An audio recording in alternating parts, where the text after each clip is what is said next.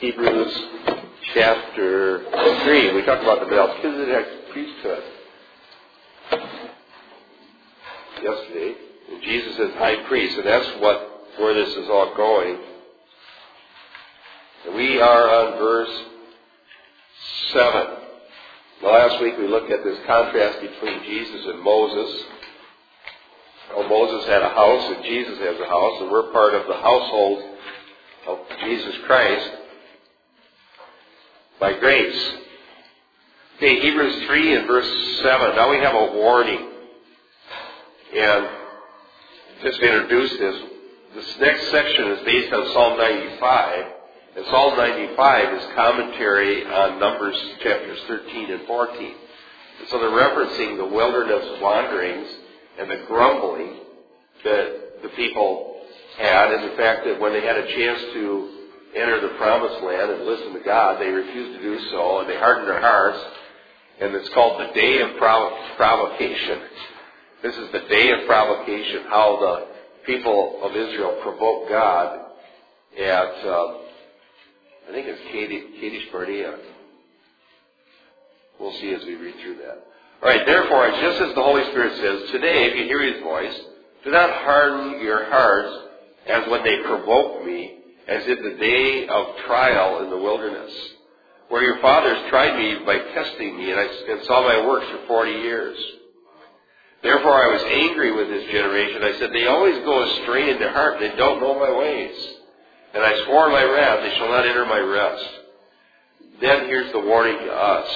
Take care, brethren, lest there should be in any one of you an evil, unbelieving heart in falling away from the living God. So we are to learn from the history of Israel. These things are written for our benefit. And we are to see what happened. And there's positive examples in the Old Testament, there's negative ones. There's people that we ought to emulate, and there's people that we ought to see what they did and take heed lest we do the same thing. Okay, so back on verse 3, therefore, as the Holy Spirit says, notice, notice here that the author of Hebrews introduces a scripture by saying the Holy Spirit says. Do we learn anything about the Bible from that? What do you think? The Holy Spirit is fire, the Yes. Word of God. The Bible itself is the Holy Spirit speaking to us. Do you believe that? Remember yesterday at those questions and answers at the conference, we were talking about that? People want the Holy Spirit to speak to them, and so uh, Brian says, well, I'll read the Bible. That's Luther said, that the Holy Spirit speaks to us through the Word, that's how we come. yeah. And so we've got what we know to be the Holy Spirit's voice, 66 books of the Bible. Then we got these experiences that, who knows? You know, these wishy-washy subjective experiences, and people are so enamored with those, and they don't have any time to read what they know the Holy Spirit has to say. Even, I remember Reverend Snow, because I went to a Pentecostal Bible college, that reminds me of something um, that he said in one of our classes. He was one of these guys that was full of aphorisms and uh, teaching us wisdom about how to be pastors. And this is the Pentecostal world we were in. And Reverend Snow one time was remarking because in a Pentecostal church, oftentimes somebody will give a message in tongues. Okay, well, he says he, here's what he here's what Reverend Snow told us. He says, you know, in our churches, he says the most carnal-minded or backslid amongst us can stand up and start speaking in tongues, and the whole church goes silent and listens with attentiveness. And he says, however, somebody can start reading the Bible and everybody's gab- gabbing and shuffling and paying no attention. He says, now this person speaking in tongues may or may not be speaking from God, but we know that the, whole, the Bible is speaking from God. So why don't we pay attention to that when it's read? This is Reverend Snow remarking about it in, in his own denomination. And uh, so take that to heart. We know the person reading the Bible speaking for God. well, the other one maybe, maybe not. You don't know. I got a little argument with these two Salisbury and their, uh, they said they were preachers and, and, uh, and knew the Word of God. I said, you were under the Word. Like Caiaphas, you were under the Word. But you were never uh, the Holy Spirit in you, because the Holy Spirit would never testify against itself. Like Jesus says, it's impossible for Satan's kingdom to be divided. You were under the Word, but you weren't, the Word was never in you. I said, the way uh, is preaching the gospel. The Holy Spirit is Him testifying through Him to the gospel. You are testifying against God. The Holy Spirit was never, you were under the Word, but the Word, the Holy Spirit was never in You said, Maybe you're talking about a fellow that used to be, just so everybody knows, he used to be a, Pentecostal. he was a Pentecostal preacher. Now he's an a big atheist. Now he's an atheist. was a big He knew the Word of God inside and out. And he uh, was a big atheist. And he said, well, then we throw in the book. And then he said the majors made him sign his name in it that he believed. You see, they're under duress. And the Holy Spirit does not testify against itself. It's like you were up there Saturday, testifying the Holy Spirit. Test- these preachers is the tongue. The Holy Spirit is not living in them. They're apostate preachers. They're apostate people. When the Holy Spirit is in you, it will testify. God says he cannot testify against himself. He does not war against himself. These people may have went out, and they were under the Word, but the Holy Spirit was never in them. What does, what is this, uh, I can just ask you, these, these friends here, is that, and God bless you for still showing compassion to them. I love them. I love them. I truly Yeah, do. Dan, just so you know, Dan, all stop up Saturday. Yeah, you- see you on the net, but this one comes to Dan, well, Dan, Dan brought one of these guys here one time when we were doing an outreach, right? He came with you, so he's still reaching out with the gospel fellows. But I wonder what they think about having been a pastor and now an atheist. Do they think that it ever was real, or do they think it never was? Well, they think they're trying to tell me that they were real, and I said, "You you weren't real." Caiaphas is up there preaching the high priest. I mean, you can't get any realer than the high priest. And God says, "You're not of me." Okay, so you, so they, I said, "You're under the word. You preach like all you apostate preachers. They're not of the Holy Spirit of God. They're preaching Jesus every day." And God says, "Depart from me, you curse! I never what knew you." Okay, so then maybe uh, this is a case in point here that that this warning would we should take seriously because here's people who were just like us, Yes, going to the same meetings, yes, and they had leadership positions, yes. and now they're atheists. And so I think that wherever then every one of us should take heed, Amen. unless there be in us an evil heart of unbelief and party. You better check that we're converted. That's what I'm getting. I, I agree that that. they're born again, that you are converted. Number one. Then you work off the rock. But they're trying to work off the rock when they're not on it. They're on sand. Okay. Well, let's go back to our verse. Now, what, what we're seeing is that when somebody reads the Bible, that's the Holy Spirit speaking to us. Amen.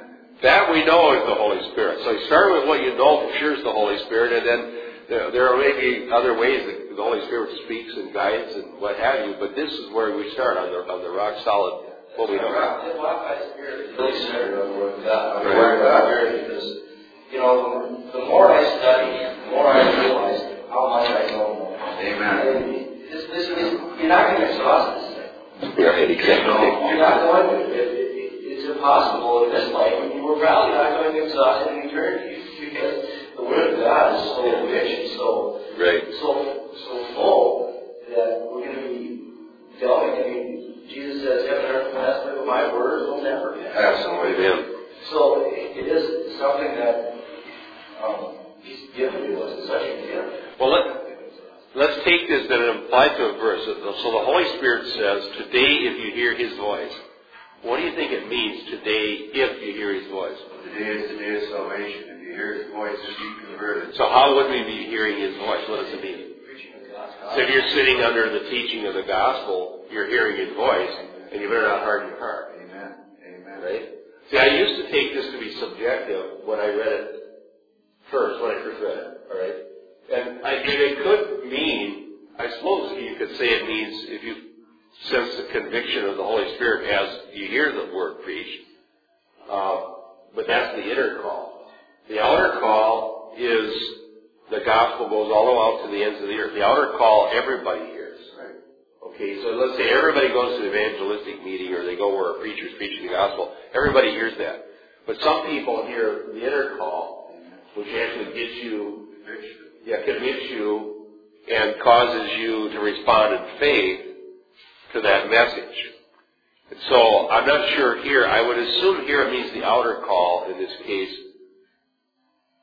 What do you, I mean, we're here to discuss it. I think so too, because I would say uh, he's urging people to respond to the message, right? And just like those people there, they all heard it. So it had to be the outer call. Everybody in the wilderness saw the same miracles. Yes. I think even if you go back to Psalm 95, two verses in front of it are, Come let us worship and bow down, let us kneel before the Lord our Maker. For he is our God, and we are the people of his pasture and sheep of his hand. Today is would hear his voice, So it's in that context Yeah. of being Being the people of God gathered before God. gathered Yeah. before God Right. So being how this is addressed to the whole congregation, it's, it's the outer call that everybody hears when the gospel is preached. And the warning is to take heed to it, lest you harden your hearts. We used to hear a phrase, because when I went to Bible college, like I said, it was the Pentecostal Assemblies of God. And a lot of the students, fellow students had grown up in those churches. I grew up in a liberal church. So you can tell a difference. I mean, I was so hungry for the scriptures, but mainly because I've been starved for them all my life. And those fellow students, they had these Bible memorization clubs that they used in assemblies where they had national contests, you know, so they'd absolutely have the scriptures memorized. And they'd have tests. And some of these guys that just had scriptures memorized, memorized, memorized. They're just full of scriptures. But when you looked at the fruit, you knew that some of them really weren't converted. And, and they used to call, they had this phrase they called gospel hardened. And, and what they meant was that people had been hearing it for so long and not listening that it just went in one ear and out the other. And they've been hearing it, hearing it, hearing it, and they just, well, you know, okay, I know that. That's a serious case too. That's Hebrews is really Yeah. get, get down to that how serious that is. Right. That's exactly what's being warned about because see those people in the Old Testament, they had more going for them than hardly anybody. Who's seen more miracles?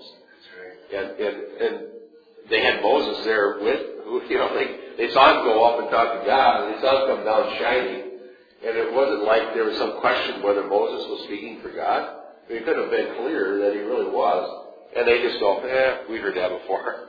Ethan and I think that's part of what what the church is up against and the, the conference yesterday made at risk is that a lot of the mission field for the gospel is actually in the church itself because we become gospel hardened ourselves and uh, we think we know what it is.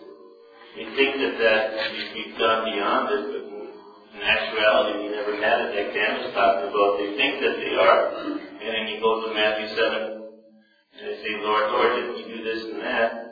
And if they think, and it's that, that, that thinking that they are the children of God, even in the wilderness, we're the children of God, only God didn't know them. There was a lady at the conference, a delightful lady. I think several of you talked to. She was uh, this real bubbly extrovert sitting up here in the front. And she was telling me she disagreed. She says, oh, you're going to debate great point and you're going to believe in uh, predestination. I said, yeah. Well, I don't agree with you. But she was so pleasant about it. It's fun to disagree with her. You- Yeah, you were-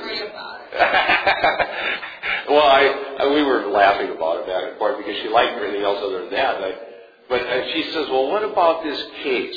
I talked to a person who was worried about whether they were the elect, and how could you, as somebody who believes in election, tell this person anything because they're afraid they're not one of the elect and they can't be saved? I said, being afraid you're not one of the elect is a very good sign. Because the people, because, that, shows that the Holy Spirit is convicting you. The, the, uh, the worst sign is when somebody says, "Oh, I know I'm one of the elect, so I can't be lost," or whatever, and they're just frivolous about it, and they're not concerned about. See, we this is what this is saying. Don't just rest on your laurels and think everything's okay. We ought to be worried about that. And so I'd say that person is probably a, a lot better shape than a lot of people that just think they're okay because they go to church. I mean, what, we're talking about an epistle to the Hebrews who were genetically, they were the elect. That's so true. they had a genetic outward appearance of being elect. And what he's saying is, unless you believe in your heart, you're not the elect. You think of that in that context, that's pretty serious. If I say, because I'm a Hebrew, I'm elect and I'm saved, he's saying, no, you're not. Yeah, so yeah, it is. This is not a reason for pride, or, or, or you can't know it anyhow unless there's fruit that God brought through the gospel. I think one thing about this warning is it is I think it is more of a severe warning for the post-cross church. What I mean by that is in this whole epistle of Hebrews, the the author is getting to this point of saying Jesus is greater than all these things that happen. That's true. Amen. Especially when you get to Hebrews 10, you're going to find almost the specific argument how it's greater to sin against Christ, unbelief against Christ against Moses. So it's we're on today the day of salvation. Amen. Come like Christ. And it's more serious now because the Messiah has come. Right. And it's, we're, we're under greater responsibility and accountability because he's come, he's taught, we've, we've seen the fulfilled prophecies, we've seen that he's Amen. crucified and this, and so this passage, even though it was given to the um, Israelites, is being applied to the post-cross Christian, and I think it's, it's more serious for us than That's true. And later in Hebrews, that's explicitly said. If those who disobeyed were were cut off without mercy, how much sorer offense is it to trample underfoot the blood of Jesus? Uh, and so, uh, by the way, uh, then I'll get to Peter. I forgot I have a little note in here in purple. I use different colors so I can see what I got here. It says, just as the Holy Spirit says, the Greek tense is present continual. So what that means is that the Holy Spirit is continually speaking through the Scriptures. He didn't just say it once, he's saying it continually. The apostles were questioning Jesus and the original way it says. It's a harder thing to say. Yeah. And then Paul started working on your salvation with fear and trembling. I mean, the connotation to me is that we have just been saved from imminent disaster from ourselves. Yeah. And the fear and trembling is actual fear and trembling. We work at our salvation. Not everyone's righteousness, but Right. Taking it with all seriousness and realizing that but by the grace of God there go I. Um, yeah, it's a good reference. When- After the disciples heard all these things Jesus taught, they're they're going, well, who can be saved? I was Jesus teaching this easy believism? You know, say this little prayer, and now you're a Christian. No, then when the disciples heard Jesus teaching, they were fear, they were fear and trembling about it. And, yeah, for themselves, they said, well, and what, but Jesus comforted them. With man it's impossible, but with God all things are possible. And so our comfort is in the power of God, not in our religious works. There is kind of a, you know, I think it's in, in one Peter's epistle, he says, the righteous are barely saved. Amen. You know, we're, we're barely saved, but the thing is, even though we're just barely saved, we're totally saved. Yeah, it, well, he, has- he actually says what's so great salvation here later. It's a great, awesome salvation, but we ought to be concerned. So, I love the Epistle of Hebrews. It's, I think uh, I, we're going to have so much fun going through this. Let's look at some of the background here. Uh, oh, Brian. I was curious as to the in-house debate on once saved, always saved. This would kind of blow that apart. wouldn't? No, no, it really doesn't. It, because if you teach the whole counsel of God, you can teach perseverance and teach the fear of God about losing your salvation at the same time. All right? That's not what it means by once saved, always saved. If it means, uh, some people use that as you can just make a mental, you know, mental sense, and then someone falls away, but they're still saved. Some people use once saved, always saved. I don't. We don't agree with that. reject that. But when it comes down to the Lord, it, the Lord preserves it. Again, that degree, we are we of whose house we are if we hold fast boldness. Firm to the end. We Right. believe that. So if you don't hold fast, you never work. Yeah, exactly. And who holds us fast? Not ourselves. So God, God keeps us. Who are saved are eternally secure. Why? Not because of any we have, because He preserves us. And the ones who preserve will have faith.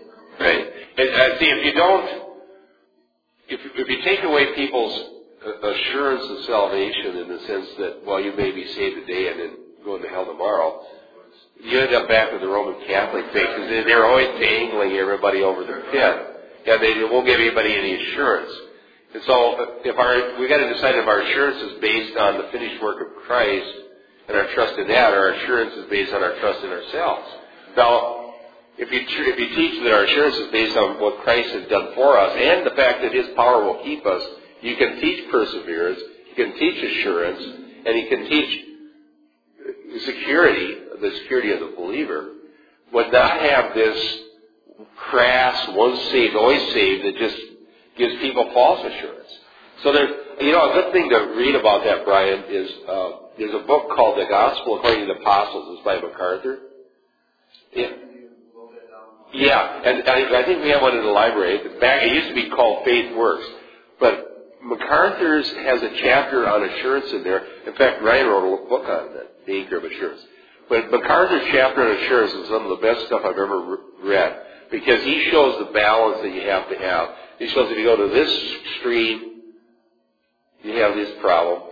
If you go to this other extreme, you have this problem. But here's the biblical balance of it. And the key is God's preserving power. If you understand the power of God, that He preserves and has chosen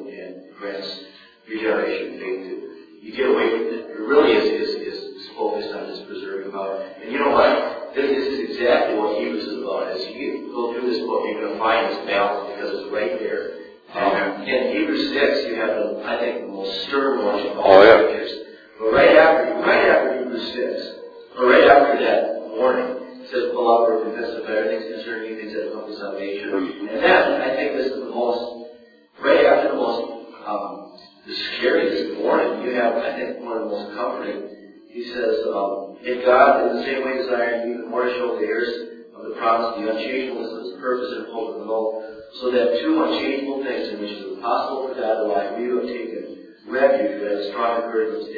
to take hold of the hope set before us. This hope as an anchor for the soul, hope, which sure and steadfast, where Jesus entered as a forerunner according to the order of his death. Promise to God that He can't lie, He's made an oath that this forerunner has come before us, Jesus, and He's going to be there forever. And when you get through that to 7 8, He's always making intercession for us, therefore He saves us to the end. There used to be an old gospel hymn, I have an anchor within the veil. I knew. All right, let's, okay, let's push ahead a little bit. We got to at least get through one verse or Dick's going to just die over here. but it's nice to talk about these things. Um, I wanted someone, if you could look up uh, Lois Numbers 1422, and then I think we should probably read, maybe all of us, just turn to Psalm 95 and, and look as Keith is looking. So why don't everybody turn to Psalm 95 because that's where this comes from, and see how it was applied in the Old Testament. Well, I just when you start seeing how the Bible just flows together in this great unity of, of theme from Old and New Testament, just it enriches your faith and confidence in the inspiration of Scripture. Okay, uh, what's Numbers fourteen twenty-two? Because all those men which have seen my glory and my miracles which I did in Egypt and in the wilderness, and have tempted me now these uh, ten times, and have not hearkened to my voice. Okay, they they saw the miracles. They were pre- they're preserved in the wilderness. Their clothes didn't wear out. It says. Uh, all of this stuff happened, and then when it finally came time to enter in, this is what this thing at Kadesh Barnea is all about. God had done took them out of Egypt, split the Red Sea, brought water out of the rock, brought manna from heaven, led them, guided them, preserved them, promised all these things, and then when they got right on the verge of going into what was supposed to be their destination, they go, ah, we don't, we're not going to go. We're not going to make it. No, oh, gee, I wonder why God got angry. That's, that's the story of my life, though. You can look back, God in here, God in here, God here, God in here, God in here, God in here, and this big problem, God still saves me. All the things in my life, God's taking me to, and I get a little problem with it. Well, this is what He's not going to take me through. and it's like the worst one. I don't want it right now. That's That's I, I, I, I totally agree. I feel the same way. So how, how am I going to get through this one? It's, I think it's human nature. That's a good application, Keith. I think we can all take that to heart. Well, God got us this far. Is He going to just let us drop now? I, I should hope not. You know that it won't, but you think that it will. Yeah. He's there for us. Very, uh, very good warning. Let me read Psalm 95. Uh, Someone David good day today. Wasn't that Jesse who planned us? He had a good day here, so this one's from God. oh, I had a bad day. I should have wrote that song. oh boy. Psalm 95. Oh, come, let us sing for joy to the Lord. Let us shout joyfully to the rock of our salvation. Let's come before his presence with thanksgiving. Shout joyfully to him with praises. For the Lord is a great God and King above all gods. In whose hand are the depths of the earth, the peaks of the mountains are his also. The sea is his, for it was he who made it, and the hands formed the dry ground. His hands formed the dry ground. Now here is the salient part, although this is nice to think that the background of this is how great God is and who He is. They're always reminding themselves of who God is. Why do we need a reminder? Well, because everything around is lying to us. All right? Six, verse six. Come, let us worship and bow down and kneel before the Lord our Maker, for He is our God, and we are the sheep of His pasture, the people of His pasture, the sheep of His hand. Today, if you hear His voice, do not harden your hearts as at Meribah, and as in the day of Massah in the wilderness, when your fathers tested me. They tried me, though they had seen my work. For forty years I loathed that generation, and said, They are a people who err in their heart and do not know my ways. Therefore I swore in my anger, truly they shall not enter into my rest. So this is what Hebrews is going to be talk, excuse me, talking about for two chapters. What is this rest, this promise, and what is the danger of not entering it, and what does it mean to enter into the Lord's rest? And it turns out that the Lord's rest is messianic salvation. And, and that Sabbath is to come to Messiah in, in faith. You know what's interesting is that I just noticed in reading this. There's actually really two you find in Hebrew. Just I, just read that one Hebrew six that there's an oath of with um, that Jesus or that God takes regarding His Son that He's forever going to minister to the high priesthood. But there's also this oath here that He swears that the people who don't trust Him are never going to enter the rest. So the I mean, it really shows there's the, this divide. There's no middle ground. Yeah, you got a you got a watershed here, right? You either enter into the rest or you die in the wilderness. Oh, either way. people who do not trust, there's an oath. They're never going to enter this rest. But people who trust in Messiah, they're forever saved it's because God has promised this Messiah is going to save them forever. Yeah. Part of what in the conference yesterday, in one sense, it says all paths that lead to God. That's true. Either find God's mercy or God's wrath. Yeah, you're going to see God one way or the other. I I so enjoyed Brian's uh, presentation yesterday. He's so well, he got a way of uh, communicating his overheads and his humor and wow. All right, let's get some passages here. Brian, Psalm 81, 11 and 13. Ryan, Isaiah 55, 6. Kathy, Matthew 17, 5. Doris, 2 Corinthians 6, 1 and 2. 2 Corinthians 6, 1 and 2. And then uh, Norma, 1 Peter 1, 21. And Sam, Psalm 9. Oh, we just did Psalm 95. Okay, we'll wait till the next verse for you. We already read Psalm 95. So the first one, uh, Brian, Psalm 81, 11 and 13. But my people would not hearken to my voice, and Israel would have none of me. That my people would listen to me, that Israel would walk in my ways. They, they don't want to listen to God. That theme is found all through the Old Testament, and it's brought up again in the New.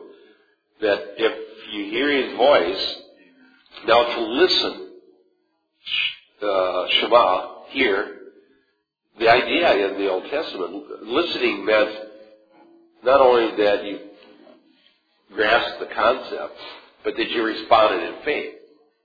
Because everybody heard, but not everybody believed. So listen means to take heed and to take action.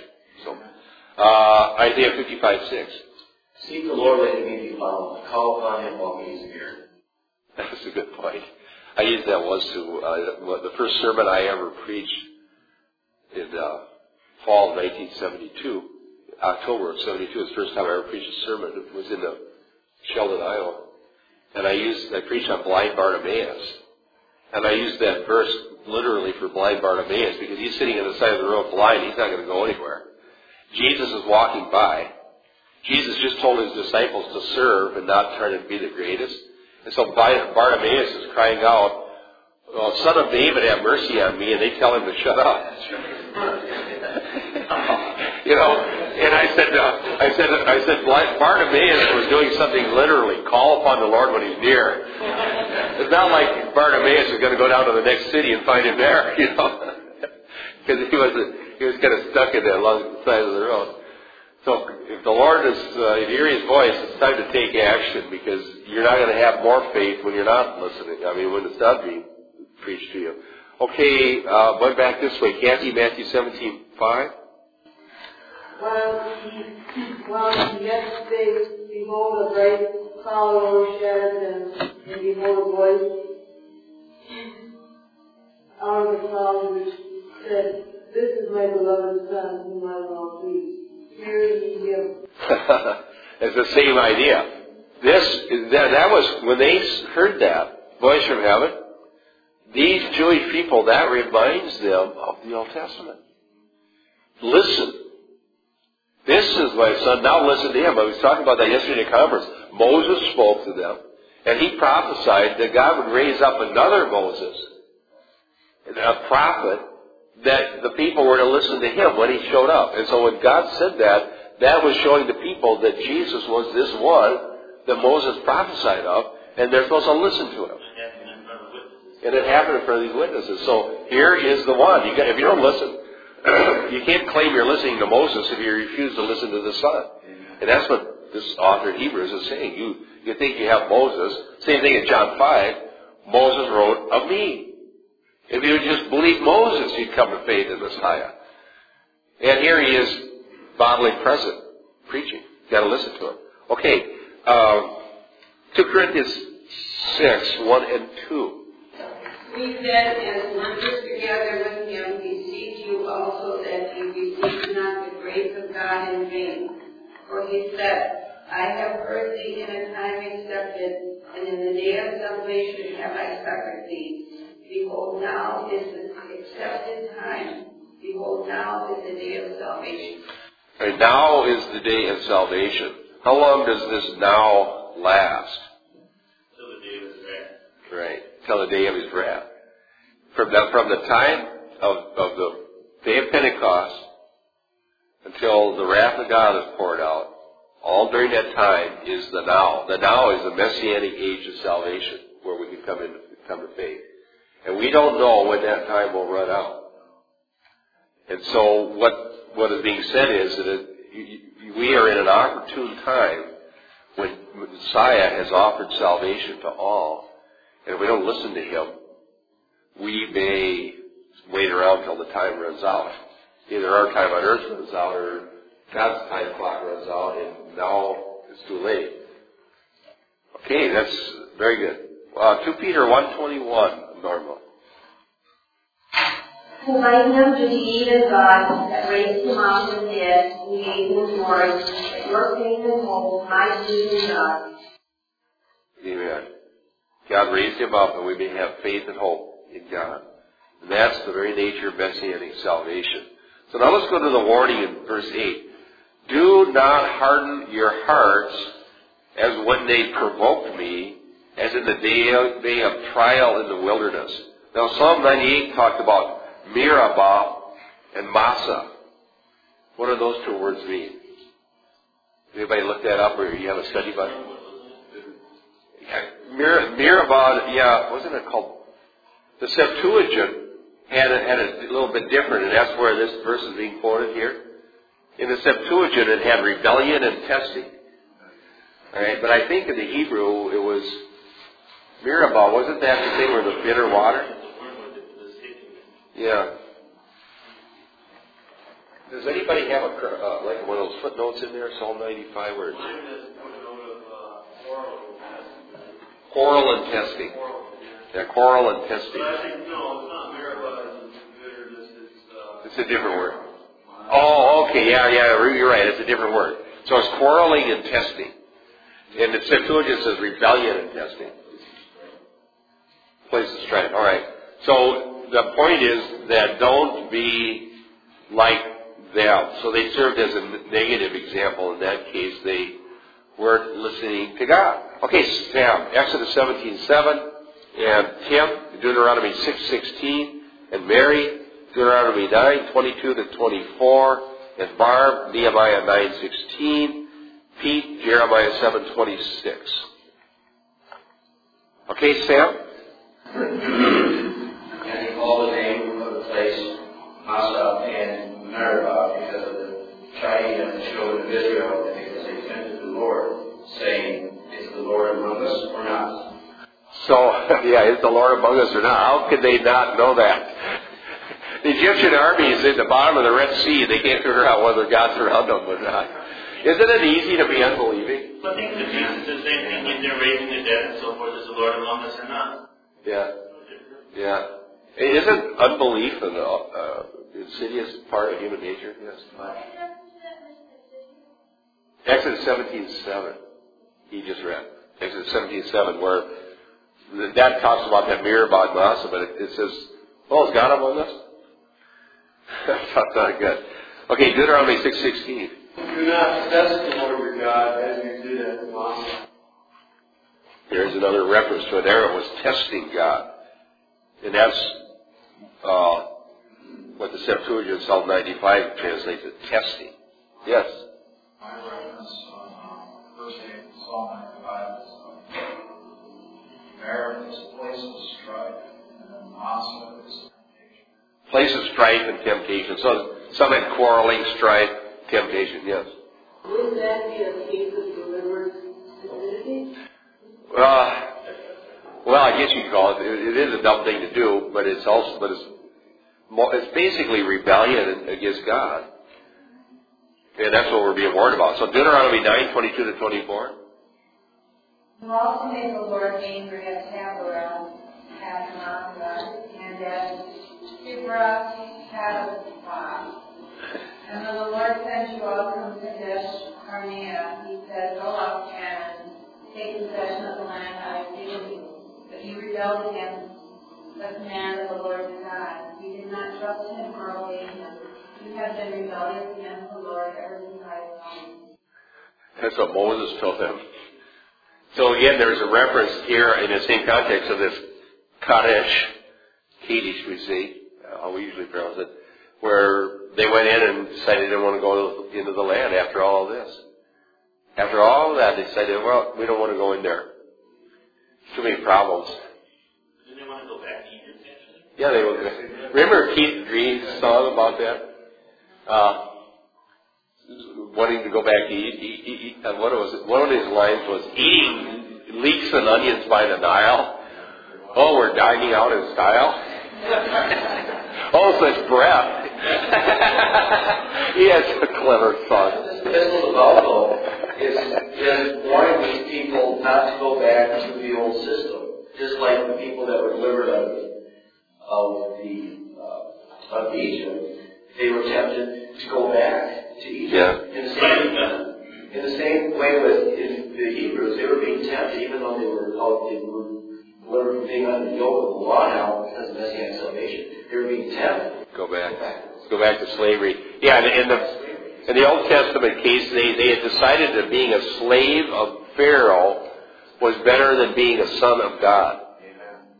That's what they were saying. It was better to be a slave of Pharaoh because at least there we didn't have to eat just manna, we had better food, we we had uh, the good old days.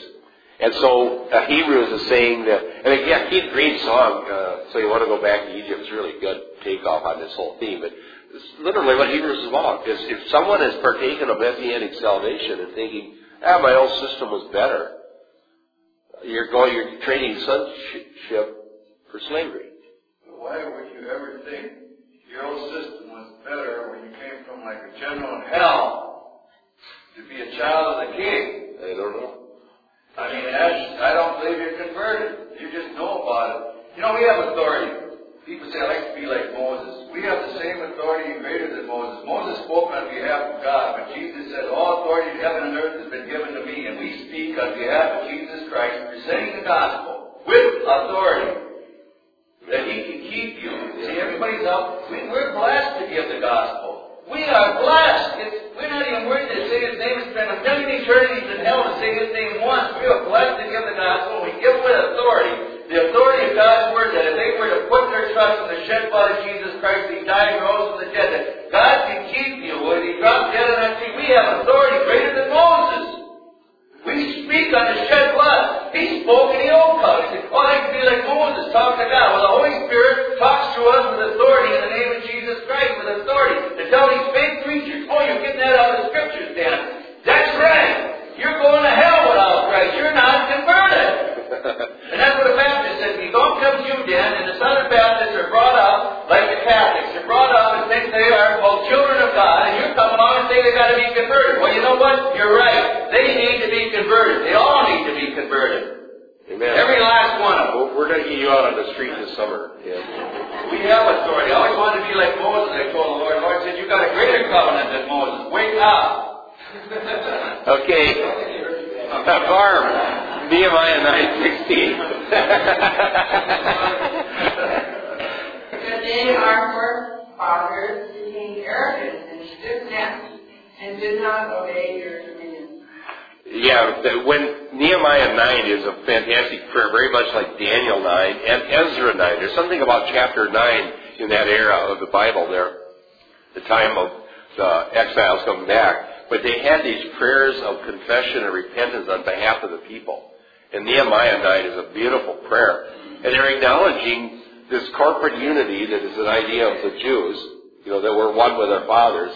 Our, we own their guilt. They hardened their heart, they wouldn't listen to God. And so Nehemiah confesses that. And he confesses that it was sheer act of mercy that they had this remnant that was going back into the promised land to rebuild the temple. And they wanted to always remember what happened so that they wouldn't do the same thing again. That's very important in Hebrew thought. Jeremiah 7.26. Yet they did not listen to me or incline their ears, but stood that they did more evil than their fathers. Wow. Quite a theme, isn't it? Stiffen your neck. I want to listen. Listen to verse 9, Hebrews 3 9. Where your fathers tried me by testing me and saw my works for 40 years. Uh, how do you test God?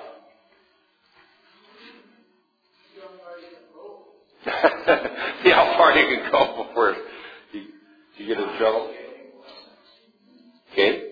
Anybody? Yeah, you have not, because you ask not, when you ask, you tempt God, you ask for your wicked flesh, for your own selfishness. You don't ask like their Father, His will be done on earth. Every time you ask to do your will, you're tempting God. Okay? Uh, not believing him. Not so. It's not believing. Not believing him. Faithful. You remember, uh, you remember when Jesus was being tempted and he referenced something about not tempting the Lord your God? In that case, it was to act presumptuously. Yeah, jump off the temple and make a big sign so everybody will want to follow you. In some ways, what Satan was tempting Jesus to do was to try to establish the kingdom without the cross. Amen. Because if, if he jumps off the temple and have the angels catch him, you make this people, you know, amaze all the people and try to uh, make something now. And so if you look at the devil's temptations of Jesus, almost right along the line, he's trying to thwart the cross. Amen. Because, yeah, bring in the millennium now, you know. Turn a rock into bread, jump off the temple, you do all this stuff, you can have the kingdom right now, you don't need to go to the cross. And so tempting God is, uh, There'd be no, there'd be no people in the kingdom though. there, yeah, there, yeah, the kingdom would just be sinners going to hell. Yeah, so you'd have a very temporal kingdom, you know. You, you wouldn't have anybody to populate the eternal kingdom. So that's why Satan was trying to get him not to go up to the cross, yes. Wouldn't that be like we wouldn't have the choice of choosing who we want in that respect? In, uh, concerning what? I mean, Jesus having gone to Well, yeah, but the choice of salvation or not salvation. Well, that's been put before the people from the time of Genesis all the way to Revelation, when the choice runs out after the wrath of God's poured out. Um, always is put before the people whether they're going to serve God or not. That's what this is all about. Are we going to serve God or not serve God? Now, you know my my belief is that if we do make a choice to serve God, we did so by God's grace, not because we're more meritorious than anybody else out there. Okay, so God cared for them. They saw the fire at night and the cloud during the day. They went out and ate the manna. They saw the water coming out of the rock. For some reason, their clothes didn't wear out for 40 years. And they saw the escape from Egypt. And the same signs that God poured out on the Egyptians, they saw them and were preserved from them. Remember how they were preserved from the wrath of God even during those you know, the things that happened to the Egyptians. And so, and the, and the splitting of the Red Sea, and the drowning of the Egyptian army, and the and the fire and Moses coming literally up into the presence of God and coming down with the glow of God's Shekinah glory on his face, and the preaching of Moses. And there, it's just inconceivable how many signs had been seen by this generation, more other than those who were actually physically present when Jesus was on the earth. No other generation had so many signs.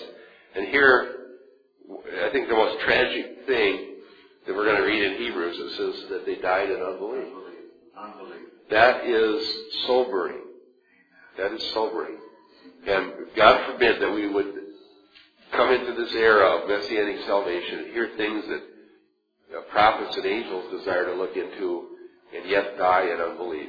Uh, so we, we need to continue our witness very clearly because that's the danger. Okay, Diane, Deuteronomy 8 2, and Jim, Joshua 5 6. What Dan's looking about unbelief, I mean, that's more than just a mental offense. When they died in unbelief, because they had a mental offense, but it never gripped their heart. Their hearts were rebellious against God. They believe, they, yeah, they believe that God exists just like the devil does. Yeah, right. Every morning, because they couldn't keep it, God fed them with a miracle. But they took the miracle for themselves on a selfish basis, to fill my appetite, and didn't trust in God and want to, because they didn't acknowledge, thankfully, that it was Him that was carrying them. It was, dead. it was a difference between trusting man and trusting God. That's exactly the struggle I have every single day. Where I know it's a miracle I'm here now, and God is carrying me, but do I trust Him because, oh, I have this problem, I've got to do something about it, or to trust in God because here's this problem, God help me. And that action of, do I call on to God because I've got a problem, or I try to buck up myself and do it, is really the issue me. Do everything that we think we can, and if it doesn't work, then maybe we should see if God has anything to say. Like that. That's, kind of what we do, isn't it? I think we all do. Uh, honestly, we definitely do it. Thank God demand of it, you know, if we're, if we're going to be humbly honest about it, every breath of air we take is a gift of God's grace, moment by moment by moment. Then we got a roof over our head. I try to, in the prayer before the offering, I try to say that every Sunday. So that's part of our congregational, just how we think as a people, that God is sustaining us moment by moment by moment by moment. And He, if we had nothing more than just that we got clothes and we got food and rain, you know, uh, place to sleep, we are very, very provided for. Yes. Yeah, I think that's why I'm thank, thankfulness is such a theme in the Bible. Um, you look in Colossians 3, and that's when, you know, uh, Paul's giving how you live the Christian life. And look at that chapter to see how many times he said, we thank, we thank. This is over and over and over again. Because I think thankfulness is a fruit of, of faith. When you truly are being uh, brought into the realization of how wide God's grace is and how radical it is, you're going to be thankful if that really is finding its place in your heart. Then the flip side, unbelief is going to produce grumbling, stiff-necked people, and, and all the all the fruits that you have here. So I think that's really when you look at unbelief and faith, the fruits that they produce. I think that's why Thanksgiving is such a you know a commandment. I mean, yeah, right. When you go through like uh, publications like Voice of the Martyrs or something like that, I mean, these people, that's all that they're, they're only being sustained day to day in some of these third world nations, and, and yet uh, they're, they're uh, just as thankful. Oh yeah, even more so. Even more so. Let's get these cross references. Uh, Diane, Deuteronomy 8 and verse 2. Remember all the way which the Lord your God has led you in the wilderness these forty years, that he might humble you, testing you to know what was in your heart, whether you would keep his commandments or not. Wow.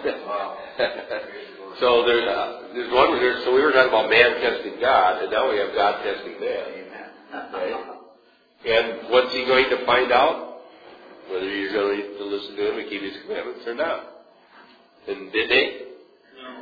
No, they didn't. Most of them. Joshua 5 6.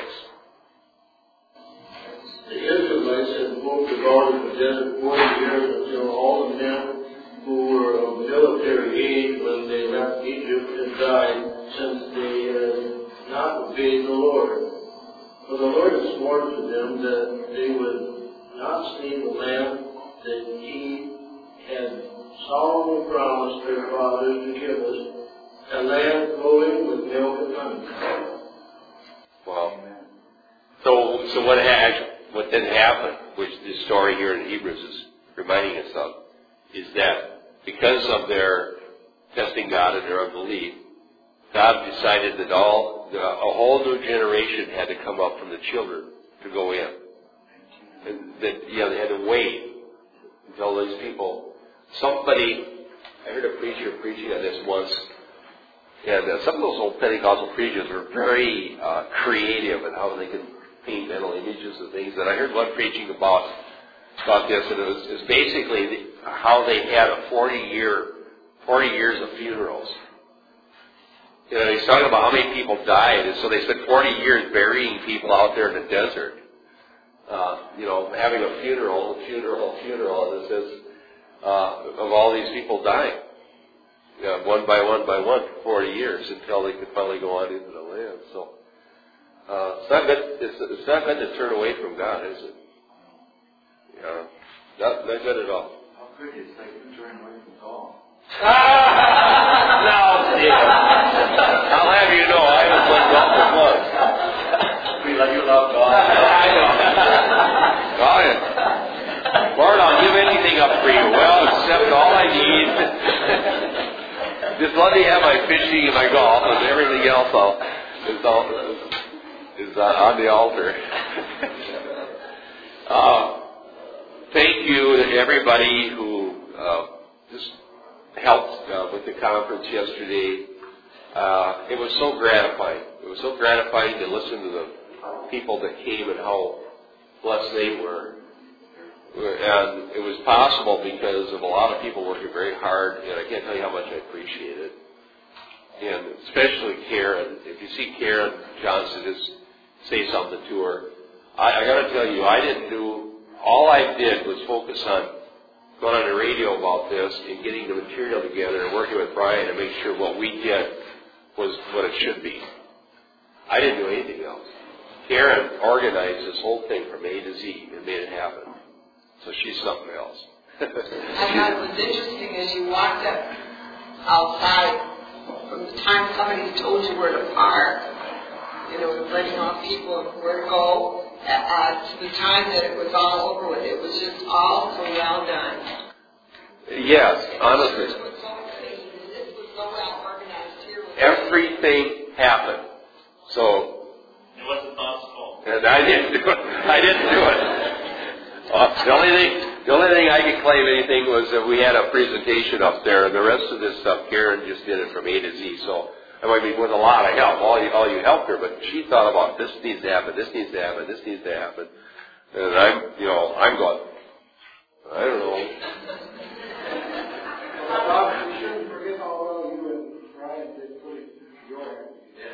Well part of the reason we were able to is because that's all we had to focus on.